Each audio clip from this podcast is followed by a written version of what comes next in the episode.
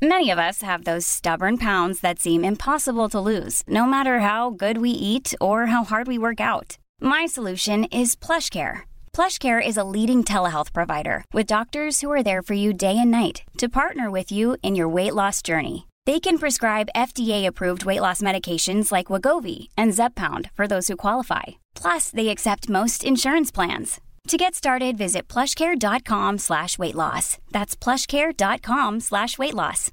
Here's a cool fact a crocodile can't stick out its tongue. Another cool fact you can get short term health insurance for a month or just under a year in some states. United Healthcare short term insurance plans are designed for people who are between jobs, coming off their parents' plan, or turning a side hustle into a full time gig.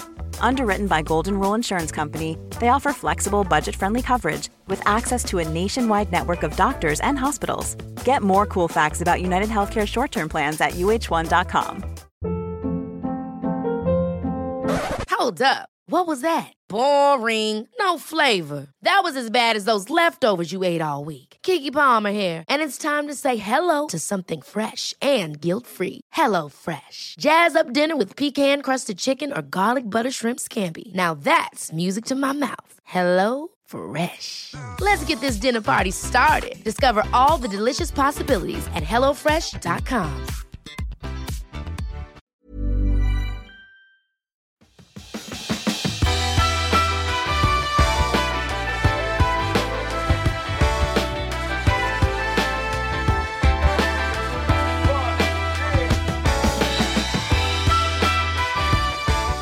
Hej och välkommen till avsnitt 76 av Klimakteriepodden med mig, Åsa Melin. Speciellt välkommen till dig som ny lyssnare. Jag vet också att ni är många som kommer känna igen er och uppskatta det här avsnittet. För som jag tidigare sagt så är det 12 procent av alla kvinnor i västvärlden som får bröstcancer. Och det är med goda skäl många som är rädda för att få det. Jag får en hel del mejl från kvinnor som antingen behandlats för hormonell bröstcancer eller har oro för att få det av olika skäl. Och alla efterlyser lösningar och symptomdämpningar för sina klimakteriebesvär. Så nu ska du få träffa 35-åriga Sofia Land som berättar om hur hon tagit sig igenom sjukdomen och nu lever i en visserligen frisk kropp, men med klimakteriebesvär från helvetet.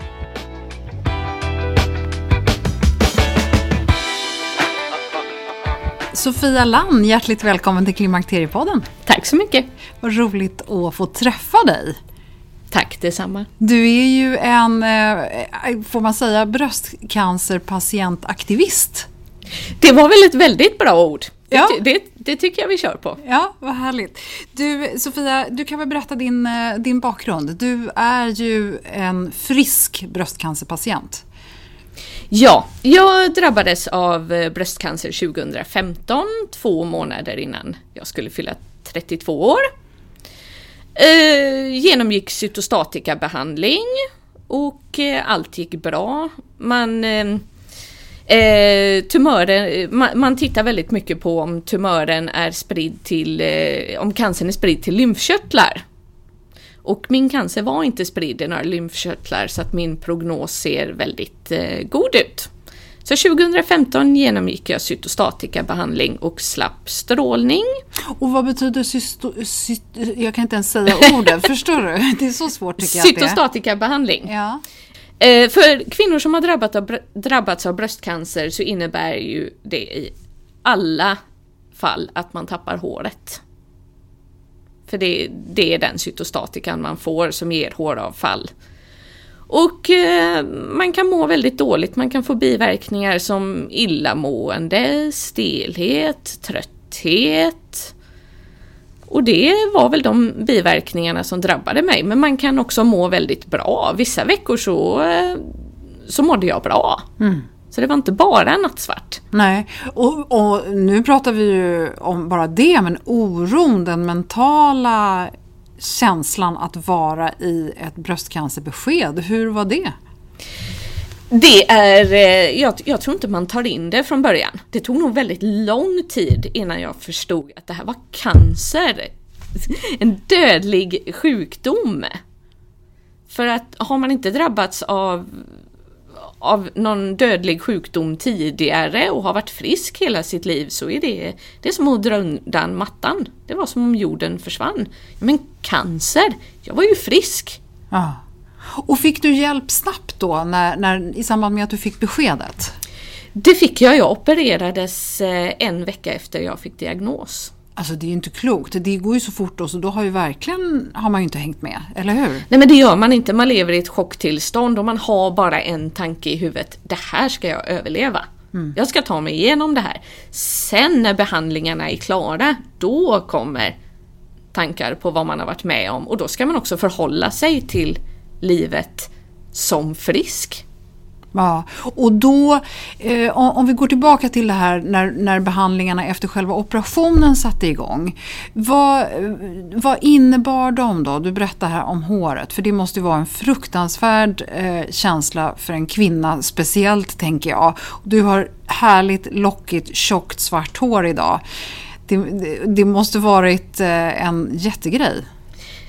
Det är den största. Att, att bli av med ett bröst är en sak, men när håret börjar att bli tunnare och tunnare och man drar och drar och man kan fylla toalettstolen med hår och det tar aldrig slut. Det var psykisk tortyr. Och när du vaknar upp på morgonen så är kudden full med hår. Du tappar all behåring du har på kroppen, ögonbryn, ögonfransar, all kroppsbehåring försvinner. Det var svårt att ta. Mm. Och, och, då är du mitt uppe i den här behandlingen och mår, åker upp och ner i en berg och dalbana. Va, va, vad händer mer under den här perioden? Man lever i tre veckors cykler och det är en jätte jättestor sak, i, speciellt i vårt samhälle idag när mycket är baserat på prestation, att inte kunna gå till jobbet. Att vara sjukskriven så länge och vara hemma och leva i den här cancervärlden som är så främmande mm. och skrämmande. Och att ha, för, ha med Försäkringskassan att göra och leva på sjukpenning. Det är en helt främmande värld. Det, det är ett jätte jättetrauma som man bär med sig. Mm. Som har så många olika aspekter. Mm. Och sen när man går igenom den här behandlingen, hur, hur länge var du på den här sy, sy, du ser, jag kan inte säga det fortfarande. Cytostatika. Cytostatika behandlingen. Eh, jag började i mars 2015 och var klar i juli. Så jag gick över sommaren som bröstlös, det har jag inte sagt heller. Jag gjorde en massektomi, det menas att jag tog bort ett bröst, så man opererade bort vänster bröst. Så bröstlös och hårlös så överlevde jag den sommaren. Och, och, och, när sätter man in de här antihormonella preparaten? Det börjar man med väldigt fort efter att cytostatikan är eh, avklarad. Så jag tror att det, det var nog bara några dagar emellan att jag var klar med cytostatika och började ta min medicin. Och, och, om när, när du då skulle börja med den här antihormonella, fanns det några diskussioner kring det? Finns det några alternativ? Vad, vad, vad händer där? I, I dagsläget så finns det inga alternativ till den här medicinen. Det finns två olika sorters tabletter som stänger av östrogenet. Tamoxifen är den vanligaste och den har ju funnits lång, sedan länge tillbaka. Och på senare tid så ger man även en aromatashämmare till en del patienter och den blockerar ett enzym som heter aromatas. Den fungerar lite annorlunda än tamoxifen och har lite andra biverkningar men man säger också att den kanske är lite effektivare mot återfall. Okej. För, för de som lyssnar här nu på Klimakteriepodden vet ju vad ett östrogenbortfall innebär. Eh, och då, då tänker jag så här att det går ju för en kvinna som biologiskt kommer till klimakteriet eller liksom genom livet när fertiliteten går ner och så vidare. Eh, då har man ju på något sätt en beredskap och det går så långsamt så att det blir inte okej. Okay, svettningar, vallningar kan komma ganska plötsligt på men man har oftast ändå haft en, en fas in i det här. Hur, vad händer för dig? Det, det, här blir ju en väldigt plötslig reaktion i kroppen när man, får, eh, när man får en medicinering som är så stark som den här ändå är. Och när man, om man inte är i klimakteriet och får en aromatashämmare så måste man stänga av äggstockarna för äggstockarna producerar ju jättemycket östrogen. Så för mig så är det inte bara medicinering i form av tabletter, jag får även en spruta i magen som innehåller ett litet implantat som eh, stänger av äggstockarna. Så det här blir klimakteriebesvär i eh, dubbel dos kan man säga. Och bara pang bom över natten? Det började, ja. Hur blev du, vad, vad, fick du veta? Vad fick du för varningar? Vad fick du för, eh, för förhållningsregler? Hur, hur gick det till? Man får inte så mycket förhållningsregler och jag kan förstå sjukvården. För hade man berättat om biverkningarna för en patient som ska börja den här antihormonella behandlingen, då hade den patienten lagt benen på ryggen och sprungit. Mm. Så jag förstår att sjukvården kan inte komma med skrämselpropaganda vad som kan hända när man tar den här medicinen. Så att jag, jag hade nog den mentala inställningen där också att ja men det här ska jag klara. Jag ska ta mig igenom den här behandlingen för jag vill leva och jag vill inte riskera att få återfall igen. Så det var, det var bara att, att köra. Ja, det handlar om att eh, få bort så mycket könshormoner som möjligt ur kroppen för att de inte ska kunna stimulera en återväxt eller det finns någon annan liten metastas någonstans i kroppen eh, som skulle kunna ge upp, upphov till en förnyad cancer. Det är så man resonerar om jag förstår det hela rätt. Precis, och är, man, man vet ju att 80% av all bröstcancer är hormonpositiv. Sen vad gemene man inte vet är att det finns ju olika typer av bröstcancer.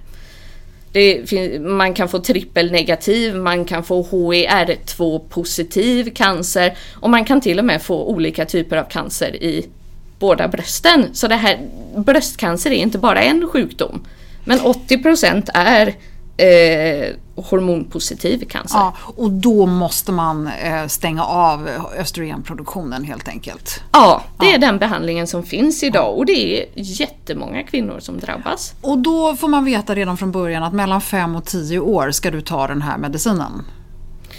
Ja, och det, det kan ju låta som en fruktansvärt lång period men man måste också ha med i åtanke att man tittar på hur, hur patienten upplever sin livskvalitet. Okay. Och i vissa fall så är livskvaliteten en prioritet jämfört med att man ska lida sig igenom 5 till 10 år som kanske blir olidliga på grund av de här besvären. Så livskvaliteten är viktig. Vilka besvär blev värst för dig? Eh, det började ju väldigt tidigt i behandlingen att jag fick vallningar. Ja. Och blev sjöblöt av svett. Och att svettas så är ju, en, är ju eh, ett hinder socialt när man ska iväg någonstans och det bara dryper av svett och man aldrig känner sig fräsch och det förstör nattsömnen. Och man blir mer eller mindre hämmad att gå ut på grund av eh, svettningarna. Och vad gjorde du? Jag lärde mig nog väldigt tidigt att jag måste förhålla mig till det här. Om jag ska äta den här medicinen så måste jag hitta ett sätt att förhålla mig. Och det kan ju vara så att fönstret fick vara öppet hela natten även när det var minusgrader ute. Och sen kanske mamma tyckte att det var risk för inbrott. Hon sa men du kan ju inte ha fönstret öppet hela natten. Jo men det kanske jag måste ha. Mm. För att kunna sova. Jag måste tänka på hur jag klär mig. Att inte ha för tjocka kläder på mig. Men till slut så lärde jag mig att leva med det här och insåg att dricka kaffe kan påverka vallningarna, stress påverkar vallningarna. Då måste jag förhålla mig till det här. Och det är en process som tar tid. Men tror du att man är i den situationen som du då var, som så att säga, du har varit väldigt sjuk och så får du på något sätt eh, chansen att leva. Tänker man, tror att man tar lättare på det än någon som kommer i klimakteriet biologiskt? Nej, jag tror snarare att det är svårare. För jag upplever... Nej, jag tänker besvären nu. Alltså mentalt så tänker jag att det är hundra gånger svårare för, för dig som, som överlevare. Men jag tänker på, på den som eh, så att säga klagar över sina eh, vallningar som, som, som vanlig klimakteriekvinna i 50-årsåldern. Hon det är ju naturligt så att säga. Men du har ju ändå överlevt något som är mycket, mycket värre. Tror du att man förringar eller tycker att ah, det här är ingenting? Jo men det gör man nog och det är därför vi måste sprida kunskap och jag tror att gemene man, vad jag hör är att om jag pratar med kollegor och säger att ja, men jag har sådana problem med mina vallningar då får jag ju alltid höra av de kollegorna att ja, men du kan väl inte vara i klimakteriet som är så ung? För man vet inte Nej. att det här är en baksida av bröstcancern som vi är friska ifrån. Vi är cancerfria men vi, har ju, vi är ju fortfarande under behandling. Och att sitta och förklara det här gång på gång på gång för mm. kollegor som inte förstår och för människor runt omkring. Det är tröttsamt. Mm. För det, det, är, det är motsägelsefullt att ha en kropp som på kemisk väg är ganska gammal. Och, och till sinnet så är jag fortfarande en vanlig kvinna i 30-årsåldern. Man säger ju eh, hela tiden att om man kommer i tidigt klimakterium, alltså biologiskt tidigt klimakterium, så är det så otroligt viktigt att behandla med östrogen för att du får en ökad risk för benskörhet och ökad risk för hjärt-kärlsjukdom. Eh, östrogenet är smörjmedel i våra leder och det finns massor med olika saker som östrogenet är bra för. Hur, hur blir man informerad i din situation? Man blir inte informerad. Jag tror att mycket är upp till en själv och viktigt att komma ihåg är när man har gått igenom en operation, strålbehandling, cytostatika och fått ett cancerbesked, då är man väldigt ärrad och, och rädd som människa och befinner sig ofta i ett trauma. Att börja leta information om vad den här behandlingen egentligen innebär, det blir övermäktigt.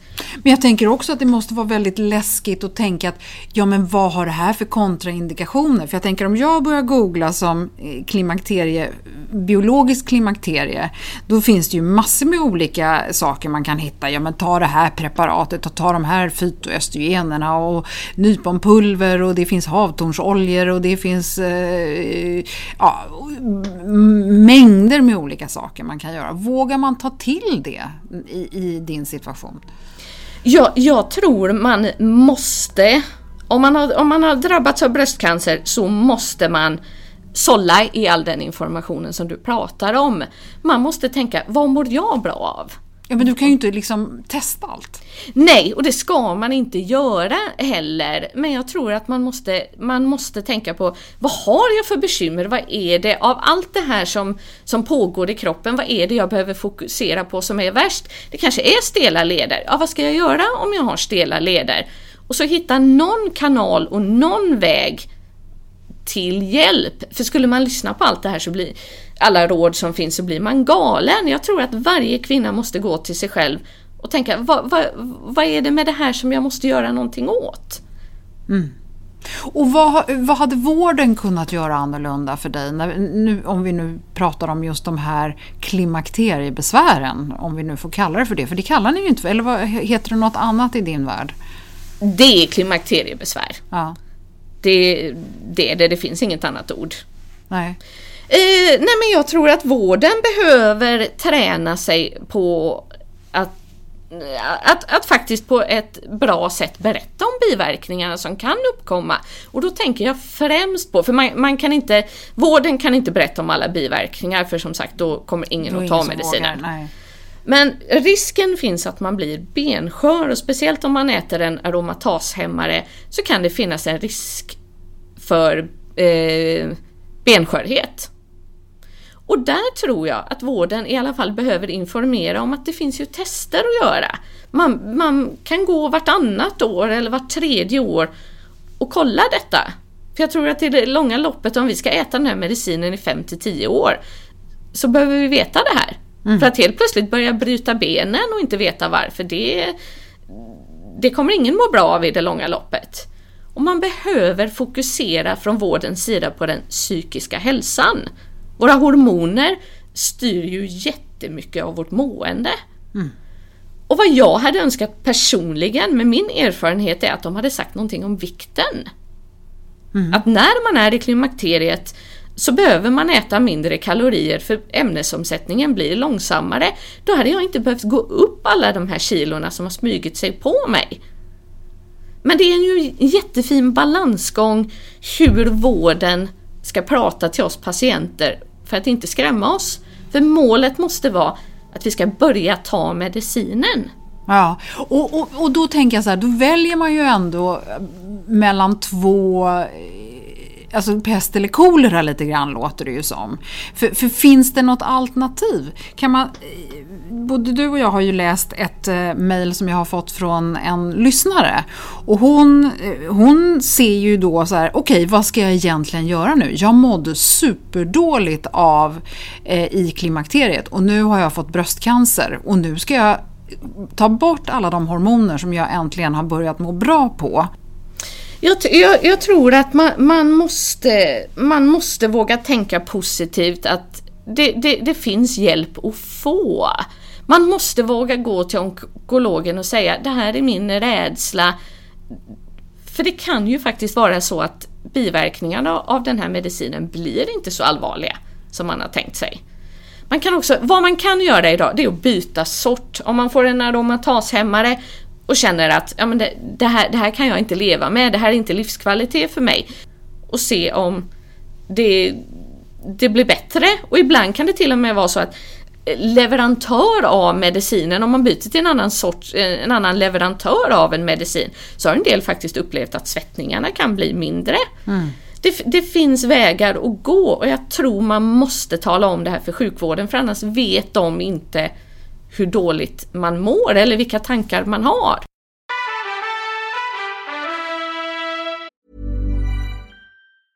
Hej, det är Danny Pellegrino från Everything Iconic.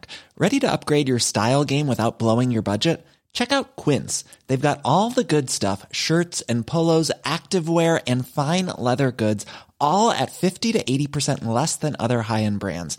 And the best part? They're all about safe, ethical and responsible manufacturing. Get that luxury vibe without the luxury price tag. Hit up quince.com slash upgrade for free shipping and 365 day returns on your next order. That's quince.com slash upgrade. Ever catch yourself eating the same flavorless dinner three days in a row? Dreaming of something better? Well, HelloFresh is your guilt free dream come true, baby. It's me, Gigi Palmer. Let's wake up those taste buds with hot, juicy pecan crusted chicken or garlic butter shrimp scampi. Mm. Hello Fresh. Stop dreaming of all the delicious possibilities and dig in at HelloFresh.com. Let's get this dinner party started. Hey, it's Ryan Reynolds, and I'm here with Keith, co star of my upcoming film, If, only in theaters, May 17th. Do you want to tell people the big news? All right, I'll do it. Sign up now and you'll get unlimited for $15 a month in six months of Paramount Plus Essential Plan on us. Mintmobile.com slash switch. Upfront payment of $45 equivalent to $15 per month. Unlimited over 40 gigabytes per month. Face lower speeds. Videos at 480p. Active Mint customers by 531.24 get six months of Paramount Plus Essential Plan. Auto renews after six months. Offer ends May 31st, 2024. Separate Paramount Plus registration required. Terms and conditions apply if rated PG. Det är härligt att klimakteriets tabu äntligen är på väg bort. Vill man försöka klara sig utan hormonbehandling så finns nu många nya kosttillskott som lovar bland annat hormonell balans och som ska stötta brister. Jag vill lyfta min räddare i nöden, Femarel.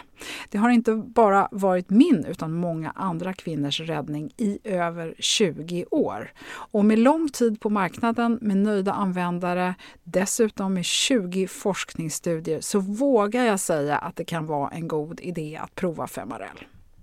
Femarel finns på apoteken och i hälsokostbutiker. Tack Femarel som varit min samarbetspartner i många år.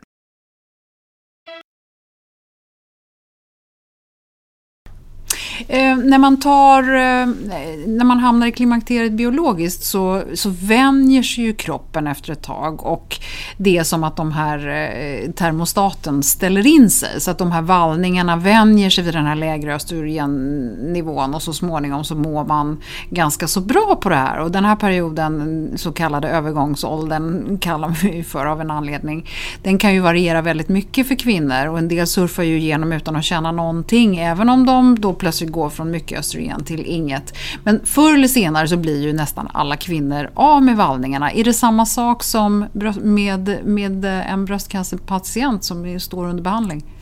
Det upplever jag faktiskt att det är i mångt och mycket. Och det tror jag man måste ha med sig också om man om man är rädd för att ta den här medicinen, jag hade fruktansvärt ont i mina leder. Jag hade ont under fötterna i tre till fyra månader när jag startade mm. den här behandlingen. Om jag satt ner i fem minuter så kunde inte jag resa mig.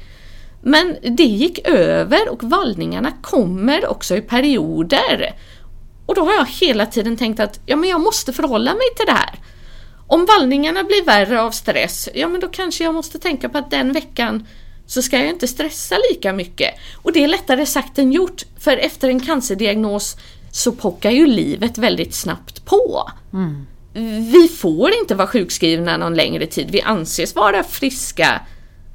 Men vi är fortfarande under behandling. Och inte att glömma att om vi inte tar den här behandlingen så finns det risk för återfall och i det långa loppet så finns det risk att faktiskt dö av sin cancer. Mm. Eh, jag tänker också på ett av de, en av de biverkningar som man får är ju torra slemhinnor och där säger man ju hela tiden att eh, lokalt östrogen är så fantastiskt och det eh, ger ingen, inga biverkningar på resten av kroppen, har ingen påverkan på bröstet och så vidare. och så vidare, och så vidare. Hur blir ni rekommenderade när det gäller underlivet och slidan? Det blir man inte heller. Man blir inte hänvisad till någon att prata med om de här bekymren. Och därför är det nog många som lägger locket på. Jag tror vi måste bli öppnare och prata om de här problemen. Och nu har vi nog kommit långt för nu finns, nu finns det ju det gör man ju reklam om på TV, att det finns krämer och diverse, diverse salvor som inte som innehåller... Som är hormonfria. Ja. Ja. Och jag tror där måste man också begränsa sig och tänka så här, ja men jag kanske ska testa det här, för det här kanske funkar för mig och låter bra. Men, men sjukvården lägger locket på. Och det tror jag vi gör i allmänhet. Vi, vi, vi måste bli bättre på att prata om samlivet. Och vi har kommit långt, för Bröstcancerförbundet har också börjat ta upp samlivet som en av sina punkter. Vi måste komma tillbaka till våran lust. För jag tänker så här att det handlar ju så mycket om, jag tänker att överleva eller få leva, det är sån det är ju en sån enorm fråga. Och, och då tänker man kanske så här, åh jag ska vara tacksam för att jag lever. För alternativet hade ju varit mycket värre. Men att leva kommer man ju då till en punkt naturligtvis, okej, okay, var, som du började med här, vad är livskvaliteten och hur ordnar jag till det så att livet faktiskt är värt att leva? Vilka, vilka är liksom dina tyngsta, eller vad har varit det, det största drivkraften för dig? Jag tror jag har hittat mycket drivkraft i att gå ut och prata om de här frågorna, för jag ser ett behov. Och jag ser det lite som min mission i livet efter cancer, att gå ut och prata om det här, att vara till ett stöd för människor, att informera, att sprida kunskap. För att det är den vägen vi måste gå. För det är ett lidande, det är många kvinnor som drabbas. Och jag tror att jag har det drivet och som du säger, jag, jag, jag går inte runt varje dag och känner tacksamhet för att jag lever. För att livet pågår ju med små saker och arbete och allt runt omkring men jag har hittat min drivkraft i att försöka hjälpa andra. Mm. Och, och, eh, det här med att hjälpa andra, jag vet att du ingick i ett nätverk eh, redan på ganska tidigt stadium. Där fick du då kontakt med andra kvinnor i samma situation. Hur, blev det lite grann ett substitut då för att det inte fanns någon i vården att prata med? Eller hur, hur eh, berätta, vad, vad fyllde det för funktion för dig? Jo men en, en organisation där kvinnor har varit med om samma sak. Det fyller en jättefunktion och jag hoppas att vården kan se en bröstcancerförening som ett komplement till deras arbete. För där träffar du ju människor som har varit med om samma sak, man delar samma erfarenheter, man blir plötsligt väldigt, väldigt öppen att prata om besvär som man kanske inte delar med någon annan. Man kanske inte går hem till sin partner och vågar vara riktigt ärlig med hur man mår, men i en förening så kan man vara det tillsammans med andra som har varit med om samma sak. Så cancerföreningarna fyller ett jätte... De har ett jättesyfte och det hoppas jag att sjukvården ser. För jag menar, jag är fullt medveten om att sjukvården idag är överbelastad. Sjukvården, det hör vi om i media jämt, att sjukvården får mindre pengar, personal blir utbränd. Det är mycket att göra. Och då måste vi hitta andra vägar att hjälpa varandra. Det, det jag hör på dig är ju väldigt likt. Jag tänker det är ju många kvinnor som också känner det här med klimakteriet och klimakteriebesvär. Att det inte heller att, de inte, att det inte finns några ventiler. Att man liksom, ja, en sak är att tala med en gynekolog när man får 20 minuters tid en gång om året. Men att, och med väninnorna så är det lite känsligare. Man kanske inte riktigt vill prata om det utan man behöver ett forum. När ni är i det här forumet, är besvären lika olika som vi är som människor? Eller hur eh, skulle du säga att det finns något här universalproblem som alla söker hjälp för? Jo men det gör det. Historierna är väldigt lika och där tror jag att om vi kartlägger var problemen finns och tänker att vi kan göra någonting åt det så kommer vi kunna det för det är liknande historier. Sen klart det finns familjeförhållanden som skiljer sig och, men biverkningarna vi har är i stort sett lika.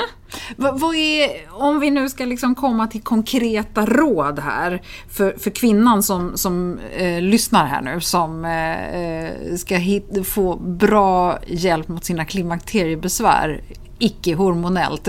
Kan du inte dela med dig av dina bästa råd? Att våga ta kontakt med sjukvården. För min erfarenhet är att även om sjukvården är överbelastad så vill onkologerna vårt bästa man ska, har man frågor, funderingar och oro så ska man eliminera den oron genom att ta kontakt med vården igen. Vi, vi måste våga höras. Vi måste våga tala om att vi, vi finns här. Som, som jag var inne på tidigare, man måste sålla i all information som finns och tänka på vad är det jag behöver hjälp med? Men, och, och du då som eh, individ, kan vi få ditt bästa tips? Vad, vad, har, vad har hjälpt dig mest med nu konkret eh, klimakteriebesvär? Vad som har hjälpt mig har varit att prata om mina besvär. För som, som du var inne på också, jag gick till gynekologen och fick fick tips där. Att, att springa och kissa var ett klimakteriebesvär som, som har varit jättetufft för mig att alltid behöva ha en toalett i närheten. Då fick jag hjälp där med vad för behandling jag ska söka för att bli fri från mina besvär med kissandet. Jag, jag har vågat vara öppen och prata om mina bekymmer och sålla till den informationen som finns. Och då har jag hittat ett sätt som fungerar för mig idag. För jag upplever att jag har en god livskvalitet. Med det inte sagt att jag inte lider av mina bekymmer. Men det är inte så här att ja, men jag började käka maskrosblad och det har hjälpt mig mot allt. Det är ingen sån där. Nej, utan det, det har varit salvia-te mot vallningar var ett tips jag fick med mig så, som jag inte hade en aning om. Det kan vara sådana här guldkorn som man märker att ja, men en, en kopp te på eftermiddagen det, det hjälper mot de nattliga svettningarna. Eh, jag tänker, eh, Sofia, får ni några kostrestriktioner? Får man några sådana lösningar? För jag tänker att det finns ju mycket kost som innehåller då växtbaserade östrogener, till, alltså det som man kallar för fytoöstrogener, där man pratar om till exempel eh, linfrö är väldigt rikt på det. Och det finns ju olika typer av sojaprodukter eh, som också då är lik, där du har östrogenliknande ämnen i. Får ni några sådana kostråd?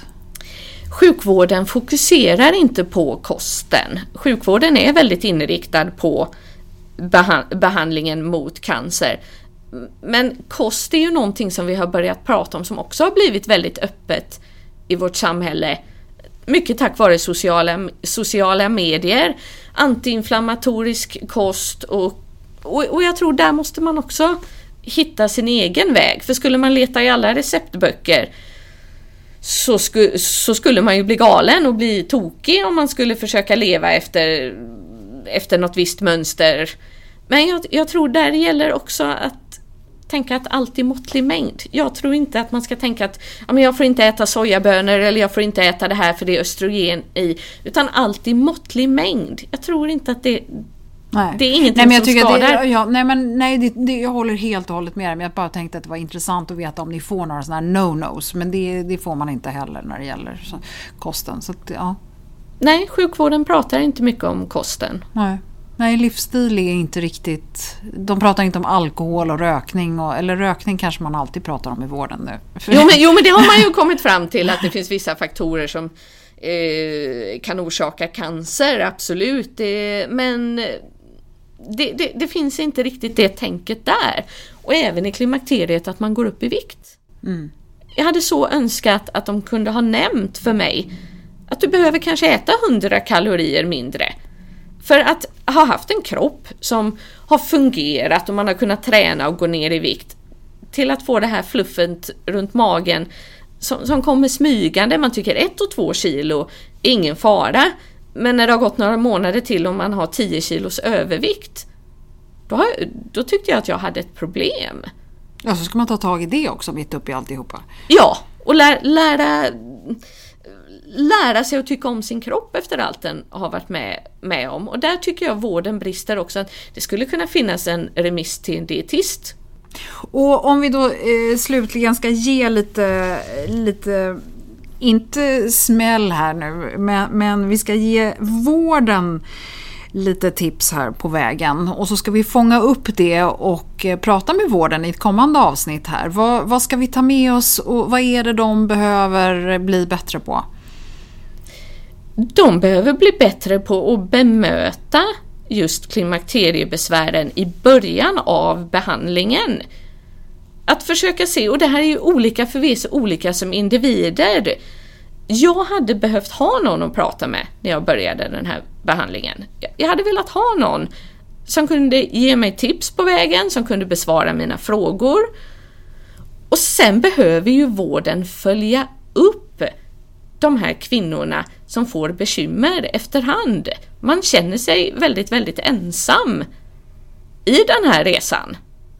Och jag, tr- jag tror även vården behöver tänka på vad är, vad är det för kvinnor som slutar ta sin medicin efter vägen? Man vet bara att det är många som slutar ta medicinen. Vad beror det på? Ja, de mår säkert så dåligt så de tänker att jag struntar i om jag får tillbaka cancern. Tänker jag i alla fall. Och det är ju jätteallvarligt. Ja. För det, det, det handlar inte bara om klimakteriebesvär, det handlar om att rädda våra liv. Vi, vi ska få ett fullgott liv. Jag är jätteglad för att du har varit med och eh, vill dela din erfarenhet här. Jag tror att det är väldigt många som uppskattar det här avsnittet. Eh, jag tar med mig, eh, återigen, det är som med klimakteriebesvär. Det finns inte en lösning utan man måste treva runt på egen hand.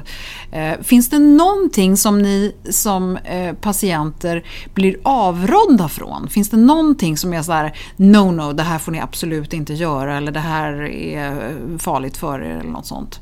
Jag upplever ju att, eh, att sjukvården är skeptiska till, till naturläkemedel. Och det förstår jag också för läkare är, är duktiga på sitt område. De botar våran cancer. Det är de fantastiska på. Sverige har jättebra cancervård. Men det finns ju faktiskt, och där min egen er- erfarenhet är att jag har hittat en homopat som jag litar på. Jag litar på att han vet vad han ger mig. Och där är ju sju- sjukvården är inte riktigt där och det kan vara väldigt, väldigt förvirrande. Men jag tror rådet är att är man osäker, vågar jag ta det här naturläkemedlet? Ja men ring onkologen och fråga. För, det, för det är olika, de har olika yrkesområden, de är olika duktiga på olika saker.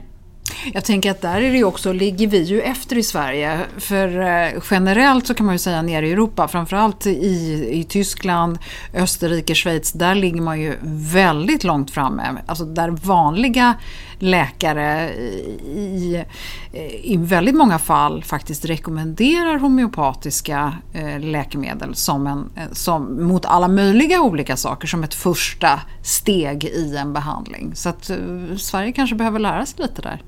Sen tror jag vi är rädda, många människor är rädda för att ge tips just till cancerpatienter. Ja men tänk om det här skadar den ja, patienten. Det tror jag du har verkligen rätt jag har, jag har en vision som jag hoppas ska bli verklighet snart. Och det är att det finns en paraplyorganisation, alla bröstcancerföreningar i Europa har en paraplyorganisation som heter Europa Donna.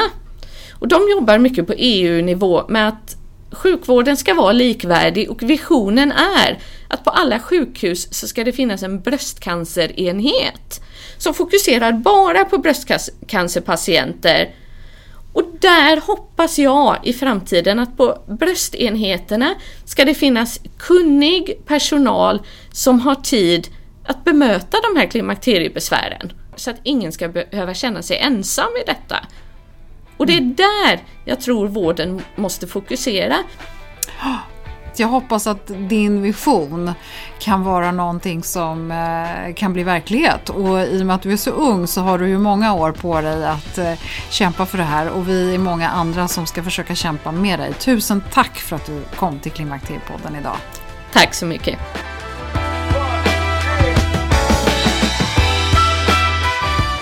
Beundrar verkligen Sofia och att hon är så positiv och lösningsorienterad. Men eh, vården får både ris och ros och det är uppenbart att man fokuserar på att få en frisk kvinna, vilket naturligtvis inte går att kritisera. Men eftervård och det här med svårigheten att ta hand om sina klimakteriebesvär är uppenbarligen inte något som bara Sofia har problem med. Så vi skickar den här bollen vidare till överläkare Sara Margolin som är ansvarig för bröstcancerbehandling på Södersjukhuset i Stockholm och professor onkolog Per Hall som bland annat jobbar med Karma-studien och finns knuten till Bröstcentrum, världens största mammografienhet. De möter du alltså i nästa avsnitt. Vi ska också tala om hormonbehandling och risken för bröstcancer. Per Hall kan du för övrigt också höra i avsnitt 41 när vi bland annat talar om vikten av mammografi och risk för att få bröstcancer. I eh, avsnitt 54 så kan du också höra Mia som går igenom sitt andra klimakterium. Hon berättar om sina erfarenheter och lösningar som frisk bröstcancerpatient. Bröstcancerförbundet gör en stor insats vad gäller information och stöd för kvinnor som har varit drabbade. Och på klimakteriepodden.se och på Klimakteriepoddens Facebook-sida så kan du hitta en länk till deras hemsida. Hoppas att du är med och lyssnar snart igen. Tack för idag och hej då!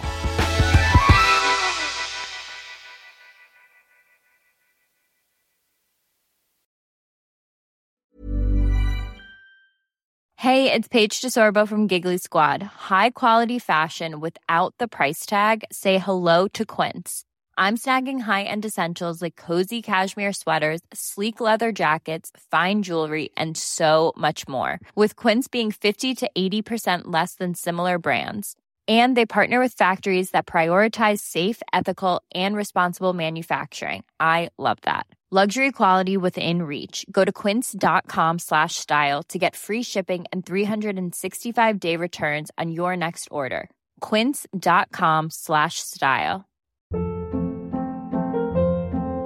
Hold up. What was that? Boring. No flavor. That was as bad as those leftovers you ate all week. Kiki Palmer here, and it's time to say hello to something fresh and guilt-free. Hello Fresh. Jazz up dinner with pecan-crusted chicken or garlic butter shrimp scampi. Now that's music to my mouth. Hello Fresh. Let's get this dinner party started. Discover all the delicious possibilities at hellofresh.com. Planning for your next trip? Elevate your travel style with Quince. Quince has all the jet setting essentials you'll want for your next getaway, like European linen, premium luggage options, buttery soft Italian leather bags, and so much more. And is all priced at 50 to 80% less than similar brands. Plus, Quince only works with factories that use safe and ethical manufacturing practices.